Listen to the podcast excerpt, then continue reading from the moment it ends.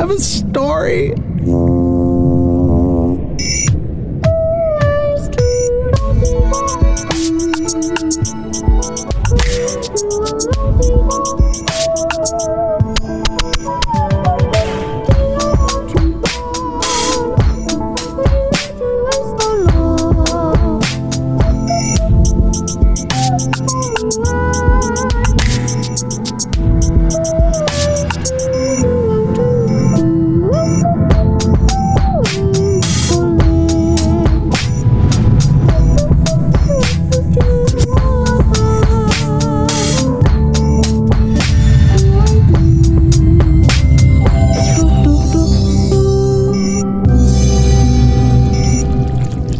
And then what?